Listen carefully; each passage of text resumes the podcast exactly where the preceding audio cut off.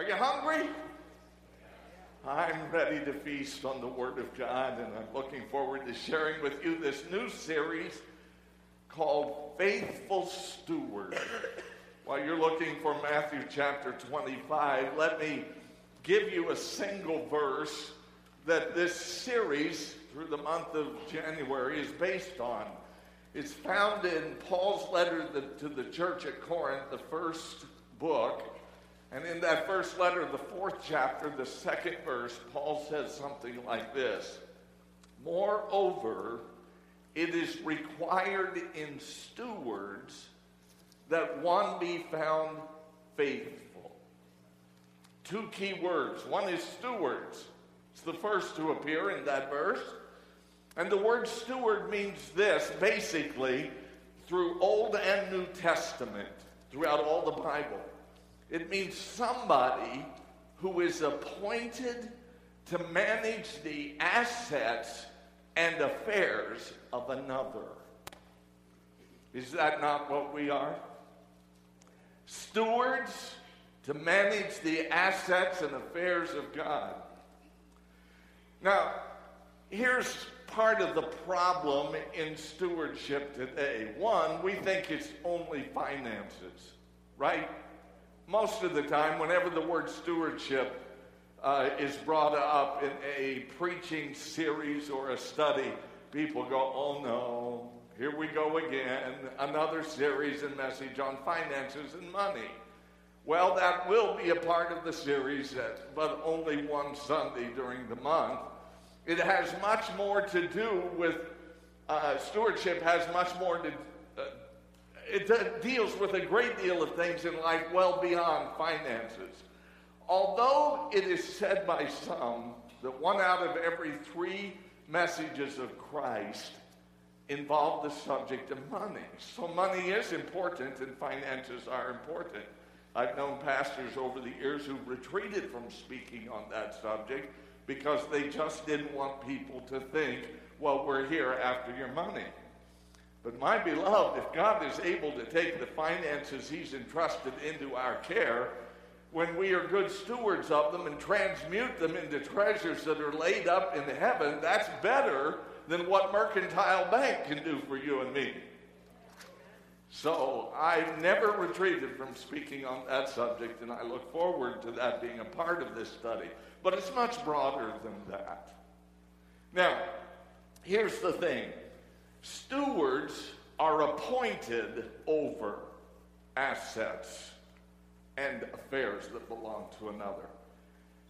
I've observed, and so have you, over a long time in, in uh, shepherding the flock of God, and being part of God's family, I've observed that sometimes people appoint themselves over things that they weren't appointed by another over. Right? You ever notice that? I've watched pastors do that. I knew of a pastor some time ago in my life that said to the congregation, You who are businessmen, don't you dare sell your business unless you come and ask me first. Like, what? Or you who are thinking about moving to another place far away or another state. God doesn't want you to do that unless you come and talk to me first. Going, is that not appointing yourself over something that God never appointed you over? Do not believers, are they not their own individual priests? Do they not have access to God for God's direction in the affairs of their lives? I think they do. I've got enough to say grace over. Don't ask me about your business or when to move. It's all I can do to handle me and my own. Not only is that true of pastors, I've watched it be true of others within the church body over the years. People who are passionate about some area but not responsible for it, constantly trying, if you will, to dictate what should be done in that area of life and responsibility. And I would suggest again to the church body, as I would to any pastor, who steps beyond the appointment that God has given. God has appointed people. let God be God and lead and guide those people. And let's not become responsible for areas we're not appointed. Amen? That gives great freedom to leadership and to those, and I'm not just talking about pastors, it gives great freedom to all ministry servants in this body. Let God be God. He appoints responsibilities. Now, having said that, the word faithful is critical in that verse because, moreover, it's required in stewards that one be found, keyword, faithful. That Greek word is pistos, which means to win the favor of. And when you tie it to a steward, it gives you the ultimate goal of a steward, of one who is committed to be a steward of what God has entrusted into their care. And it is simply this the ultimate goal is to win the favor of the one to whom all the assets and affairs belong. And therein lies the greatest rub in stewardship. You see, I have this notion taught by the culture around me that all that is available to me and all that I call mine is given me for me to personally enjoy for my own personal satisfaction. That's why I need a BMW or a Beamer or a, a Mercedes. We need that bad, don't we?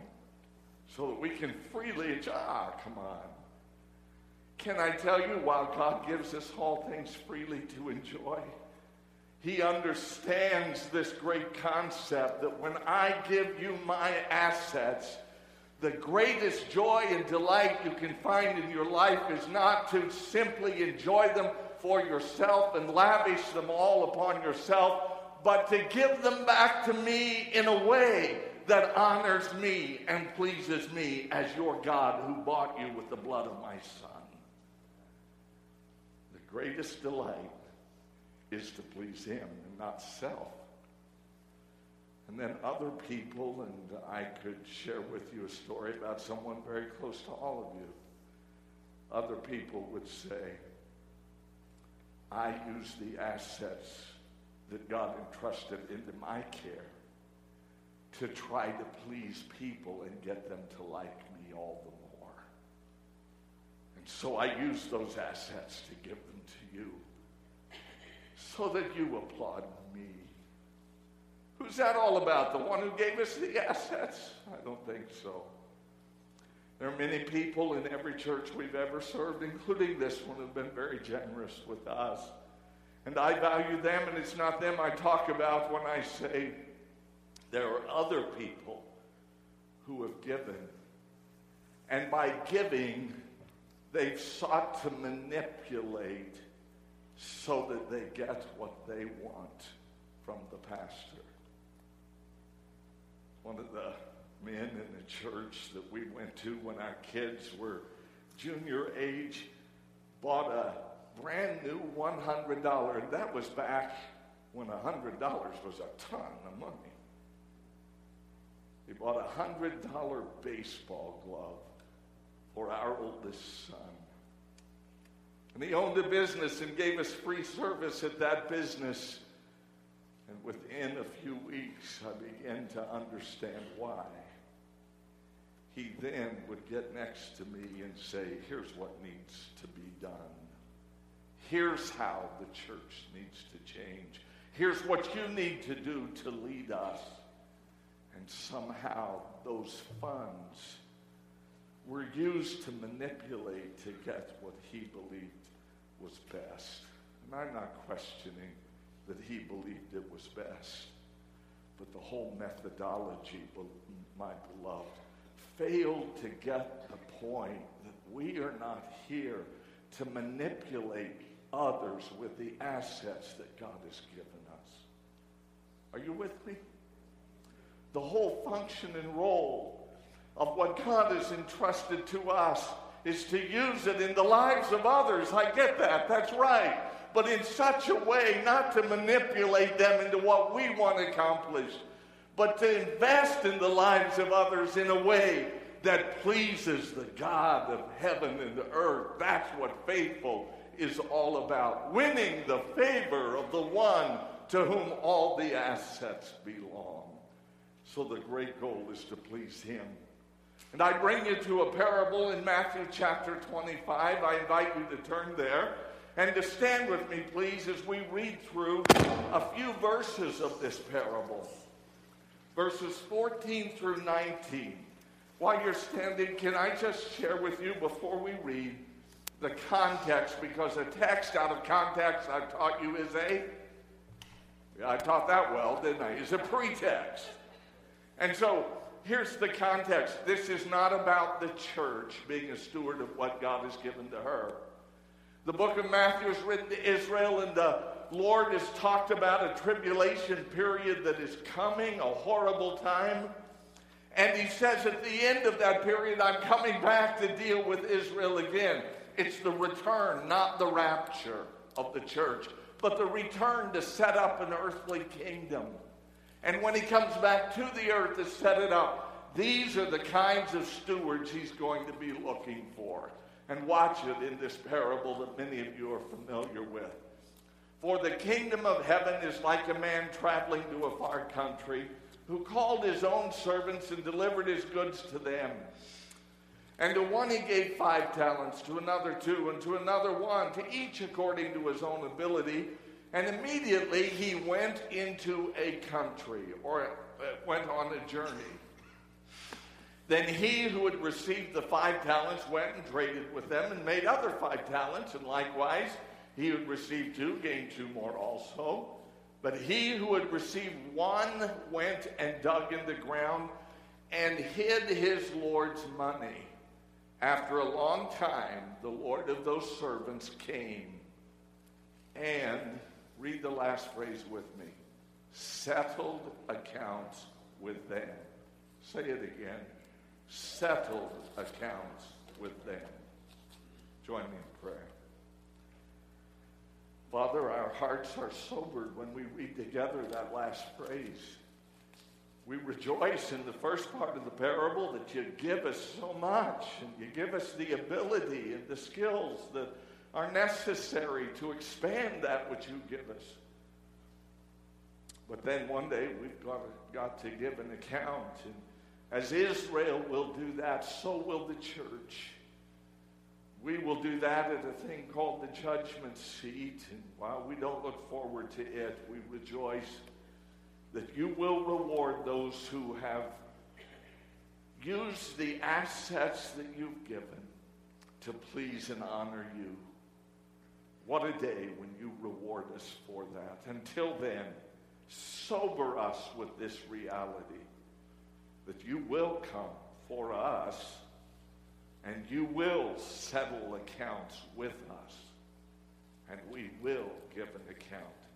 That's sobering to us. We want to hear, well done, good and faithful servant. So help us to find things in this study and in this series that will motivate us to want to please you above all else and not step outside of our appointed responsibility, but live within it to please you and not others. Grant this as we walk through this study in Jesus' name. Amen. Thank you. Please be seated.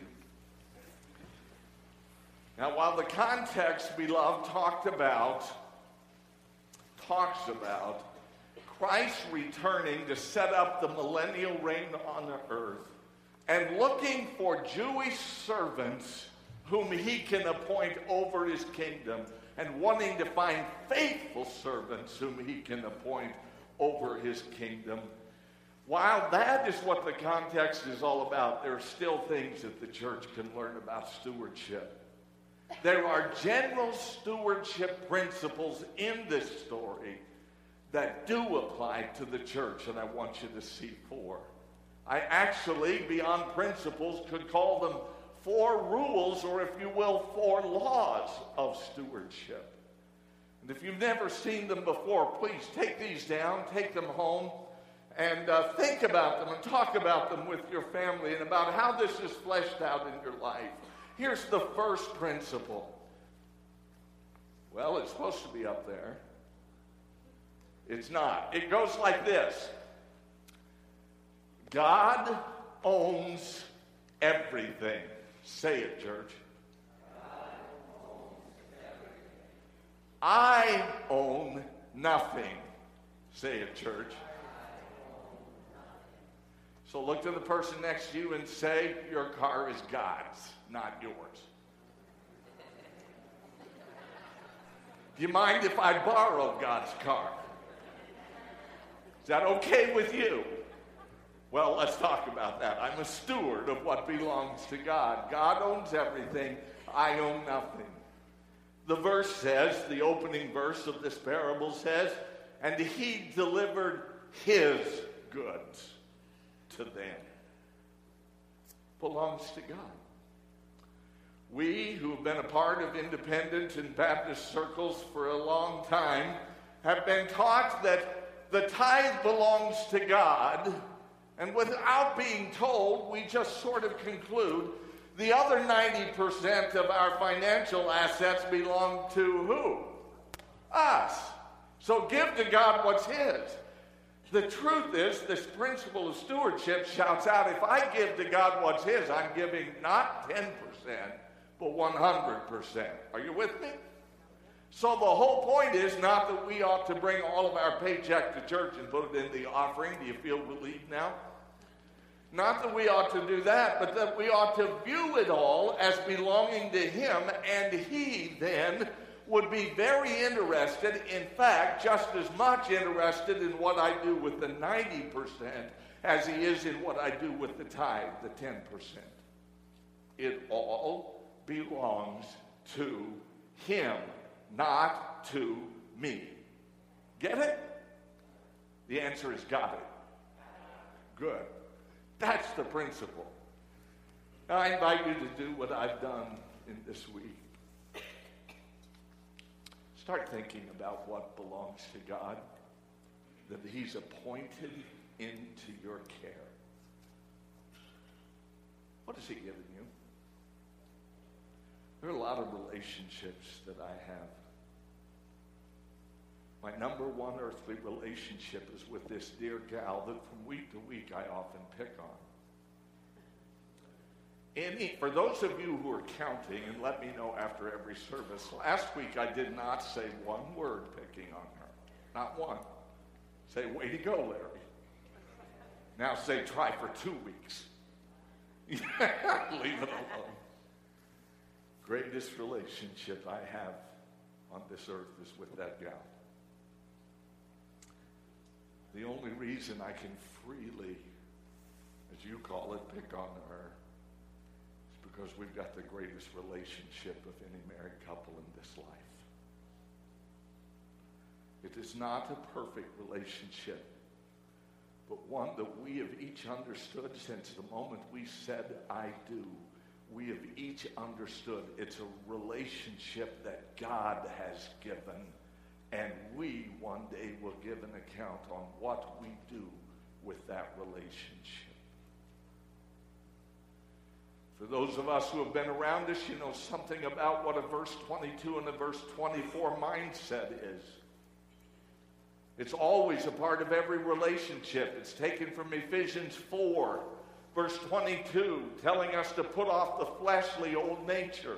And verse 24, telling us to put on in its place the spiritual new nature.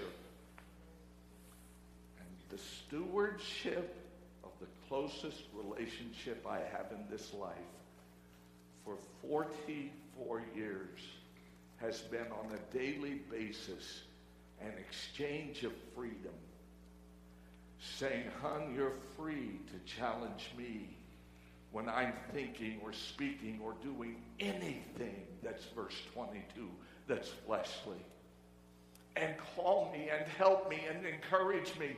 And please do it in a loving way, but do it. Encourage me to put on spiritual things in the place of the fleshly things. And would you like to know what she challenges me in most? It's none of your business. It's between she and I. But can I tell you this actually, between her and me is, the, I think, the best uh, grammar. But could I tell you, it's the sweetest relationship that over the years has done more to help us watch our own soul and being in life. So I'm free to do what I do because neither of us allow fleshliness in each other's relationship in life. And then I thought about the children God's given us. And for those of you who have young kids, you think it's going to get easier? Let me help you. Our kids, two of them as of this month, will be in their 40s, another one in the late 30s.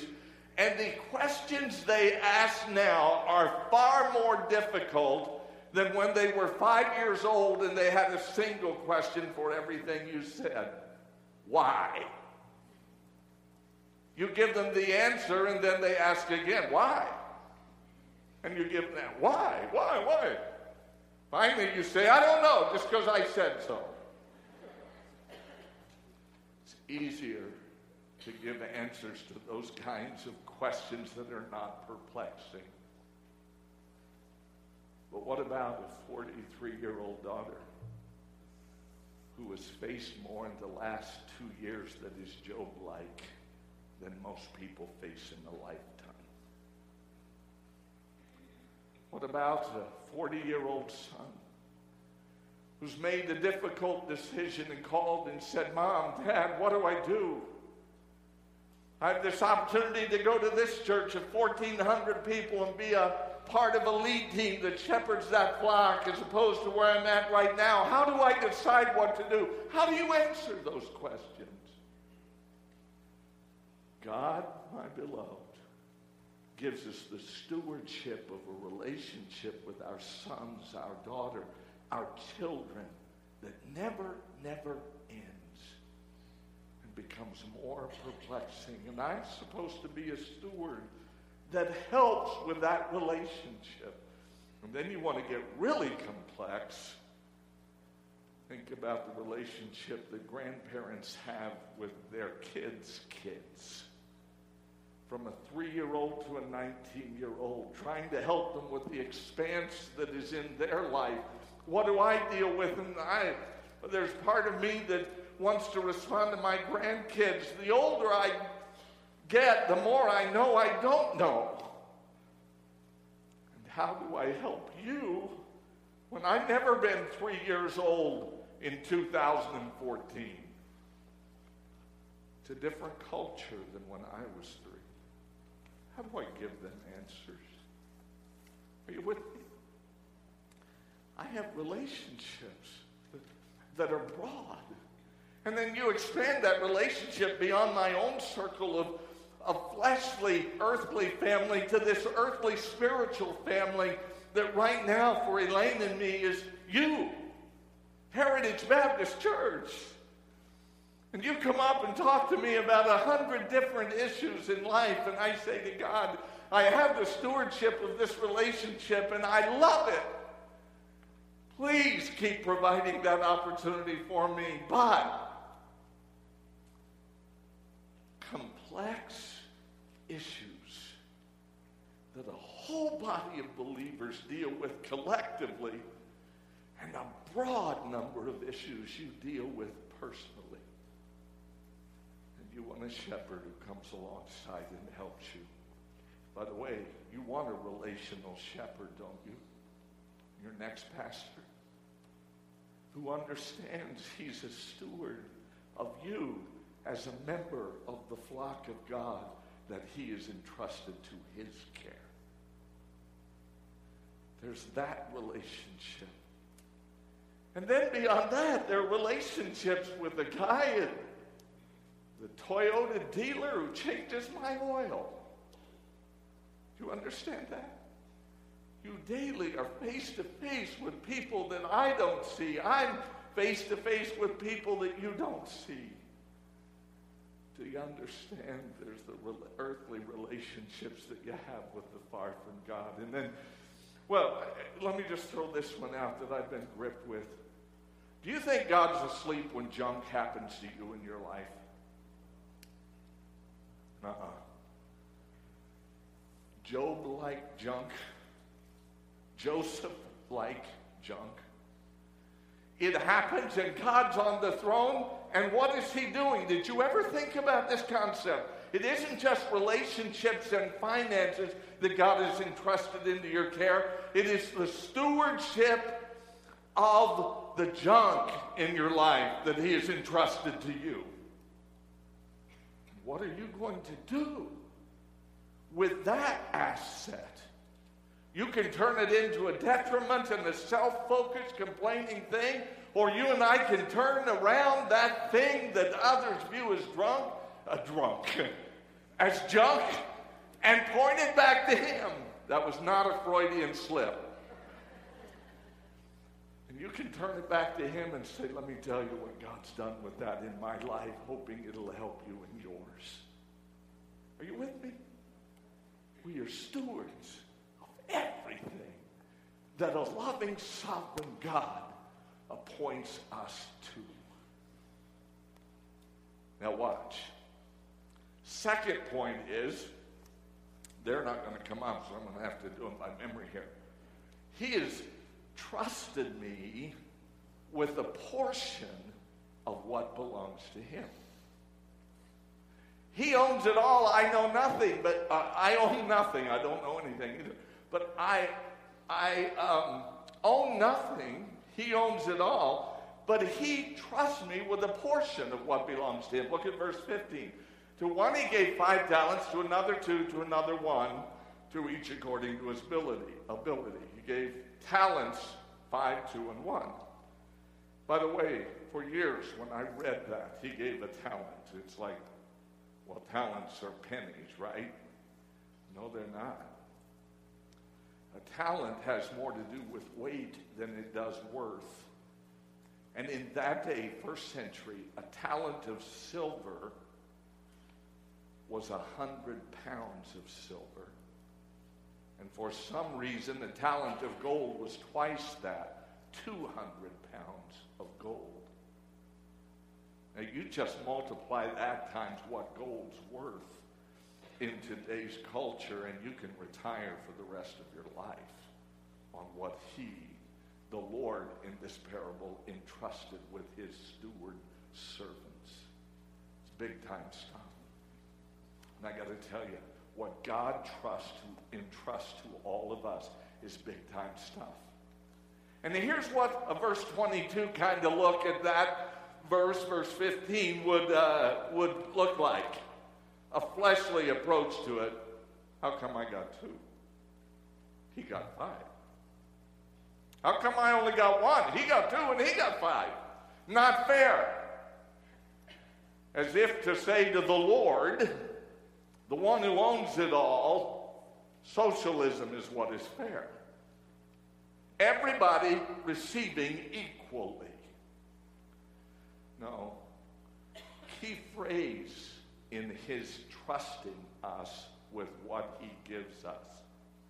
He gave to each, watch it, according to his, say it, ability. God knows what he can trust me with and what he can't. Is that right on or what? No, no. The Old Testament generals knew that.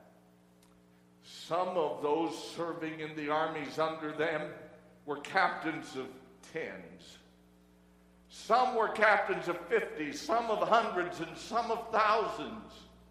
What does that mean? There are differing abilities that God gives to each, but be very, very careful with that. For God understands that giving less does not mean you're less of a steward, or getting less from Him does not mean you're less of a steward. Remember the day when Jesus stood over the offering that was being taken with his disciples and they all watched what everybody put in the offering? I think we ought to do that on Sundays. Not. But watch this. He stood over them, and the last one to give was a woman, and they knew that this widow gave the least of all a mite, just a small amount, a penny, in our culture. And he looked around at his disciples and he said, Let me tell you what I think about this faithful steward. She gave more than all. She was a more faithful steward, pleasing the Father with the smallest amount. You and I focus on the amount.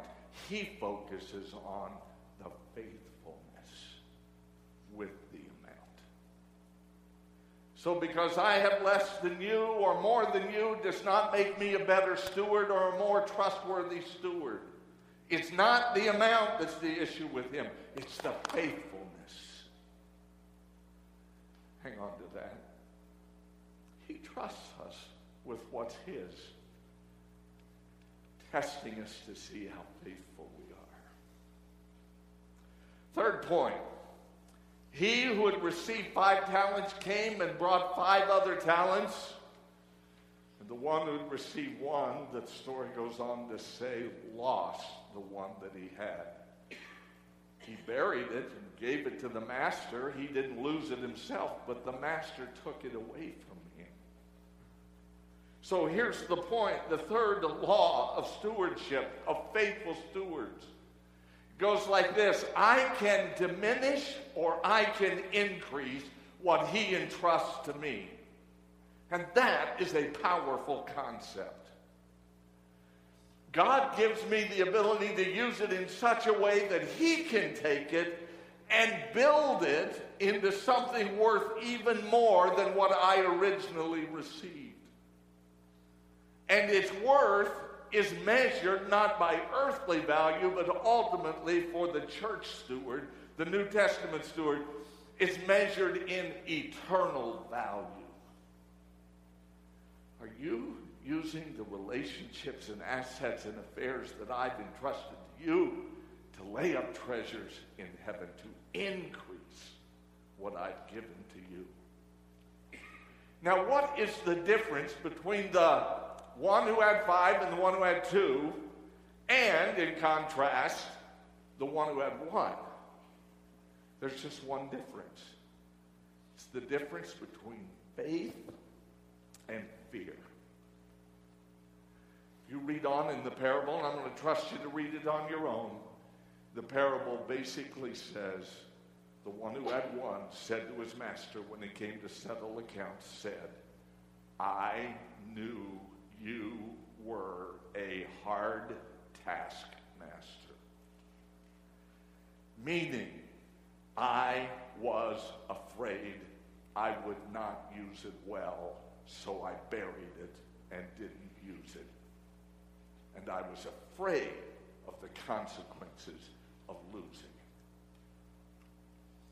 When I look at the assets and I'm fearful and don't use them in an eternal way, I cannot please the Father and there will not be rewards awaiting me. There's but one thing that pleases God. Without faith, it is impossible to please Him.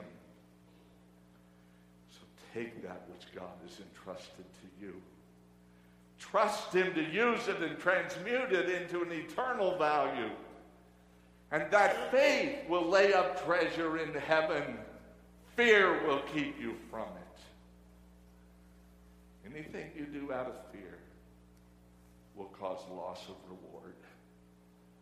What you and I do, trusting the one who owns all that we have, will end up in eternal reward.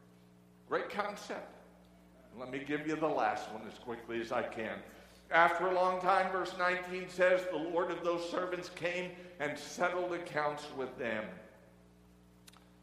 Here's the final law of stewardship I may be judged at any moment for what I have done with what he's entrusted into my care.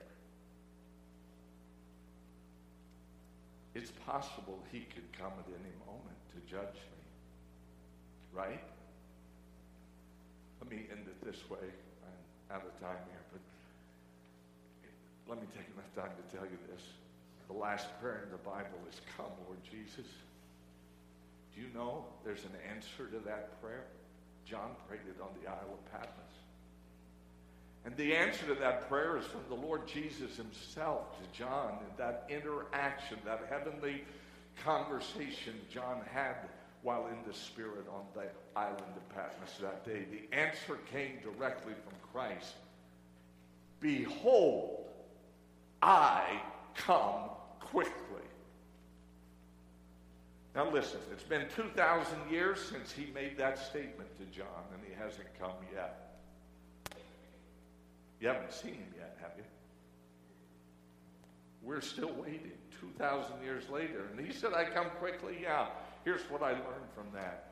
He wants his faithful stewards to be thinking that he's on his way. Therefore, be careful what you do with what he's entrusted into your care.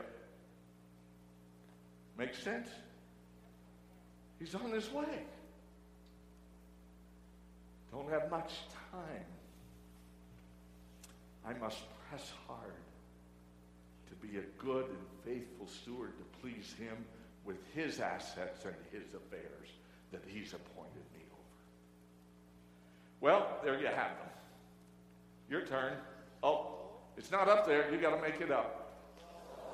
So, God gives so much familial stuff, family fraternal stuff, friends, financial stuff, money, and physical stuff, either health or sometimes sickness and disease. You don't lack for anything. God's entrusted you with a lot of relationships, a lot of assets, a lot of affairs that are important to Him. Right? Here's the so. He wants you to believe he's on his way to collect what belongs to him. That's what he wants you to believe at this point. Would you stand with me, please?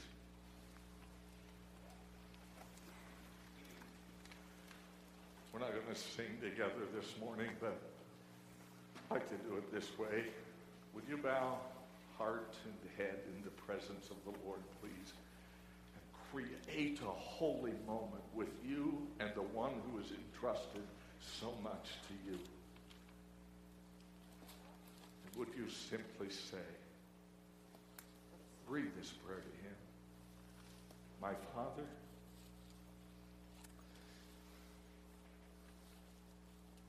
help me to be a faithful steward. Remember what it means now that you just asked for. Help me to be a faithful steward, one who wants to please you. By the way I handle all that you've entrusted into my care. My relationship with my spouse, my children, my friends, my church family, all the assets that are entrusted to me from you a house, a car, bank account, a job, everything you've entrusted into my care you've given me. I want to please you with it. Would you make this confession? Forgive me, Lord, for using any of those in this past year as if it were all about me. Help me.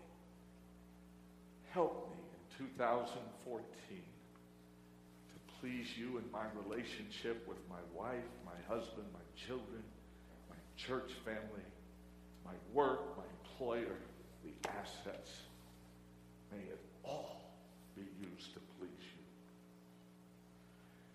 you. You were genuinely serious about that prayer, and you'd like the prayer support of your pastors who are, many of them are in this room. They'll look up with me would you say, Pastors, pray with me? I made that fresh commitment today, and I desire that for 2014. Please pray with me and for me. Would you slip your hand up, please? All over. Keep them up high so we can see. God bless you. Thank you. We covenant. We will. Pastors, remind me at staff meeting tomorrow. We will pray then as well as through today for all of you. My friend, if you're here and have no idea what it is to have a relationship with God that understands all that you have comes from Him, you have no idea how to use it to have a relationship uh, that pleases Him and desires to please Him.